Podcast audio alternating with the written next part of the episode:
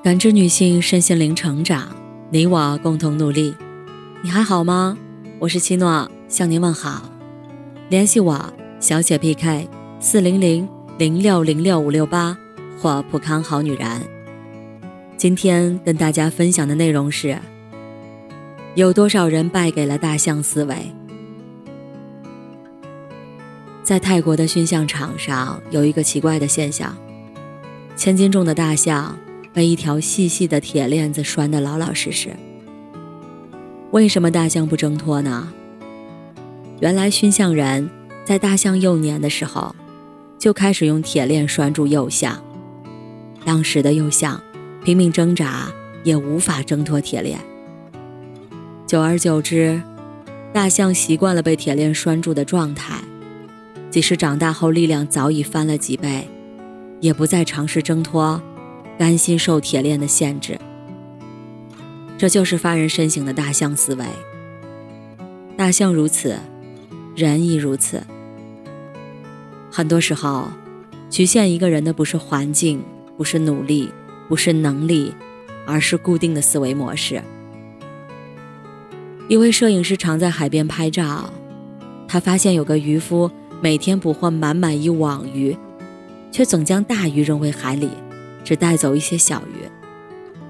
问及缘由，渔夫解释说，自己家的锅太小了，大鱼无法下锅。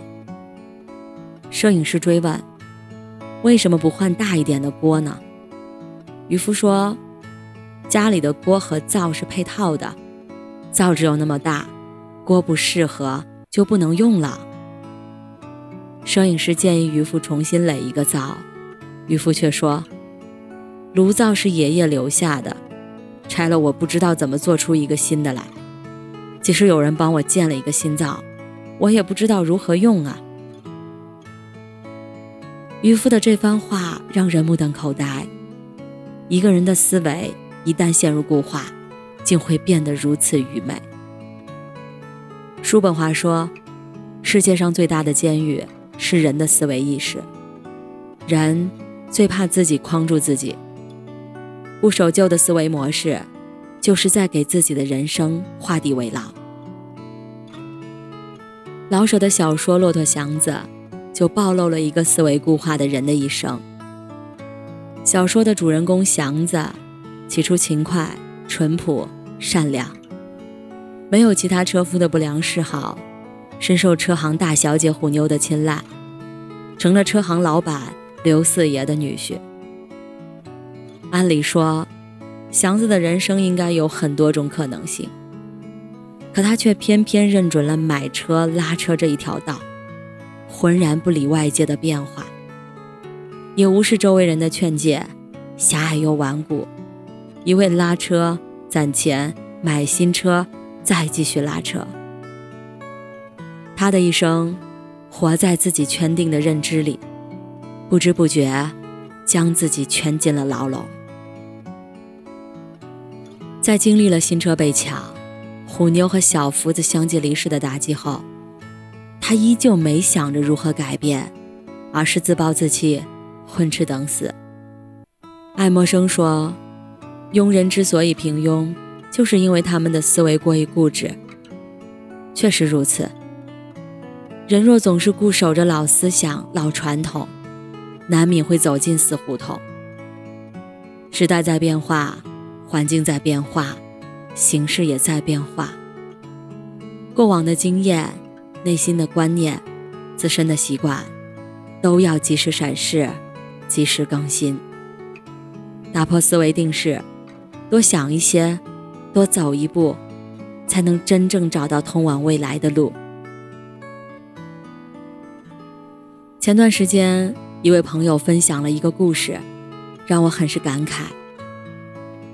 朋友说，他老家的村子盛产很多水果、蔬菜等农副产品，但由于交通不便、信息不畅，尽管农产品很优质，还是会经常陷入滞销。而很多农产品都有时令性，一旦过了时节，就更难销售了。每逢市场不好，为了能及时卖出自家农产品，村民一家赛一家的降价，中间商吃准了村民的心理，往往狠劲儿压价。村民一年到头辛辛苦苦赚不了几个钱，倒是中间商赚得盆满钵满。这种状况持续了好些年，直到一个大学生的村官到来。这个大学生是怎么做的呢？他在了解情况后，成立了农产品专业合作社，农村组织统一销售，防止恶性压价，设计了村标，将村标注册成商标，对农产品统一进行包装设计，打出品牌，借助互联网直播等方式宣传，打响品牌，组织团队去大城市推介，与各大超市建立产地直供。这样一来，销量有了保障，品牌价值也日益增加，村民依靠农产品的收入大幅提升。这就是思维认知的差别。村民的思维单一，认为农产品卖不出去，就只能低价再低价去销售。但大学生站在一个更高的视野，换一种思维，想到了更好的解决方案，解决了困扰村民多年的难题。作家刘润说，平庸的人改变结果，优秀的人改变原因，而顶级优秀的人改变思维。思维认知往往决定一个人能过上什么样的生活，达到什么样的人生高度。做事情如果总是以固定的思维去思考，就会固步自封，寸步难行。相反，跳出思维惯性，学会换个角度思考问题，就会迎来一片新天地。就像切杨桃，竖着切平平无奇，但是横着切就能收获一颗五角星。所以千万不要抱着一成不变的思维去生活，想别人所不曾想，才能为别人不所为。一个人能走多远，登多高，取决于能不能打破思维的高墙。季羡林曾说，人随着年龄增大，最怕思维僵化。思维僵化的人不愿意接受新事物，活在自己一成不变的生活里，最终与时代脱节。有的时候，我们因太过规律的生活，多次面对同样的事情后，难免形成思维惯性。就好比手拿锤子的人，看什么都是钉子。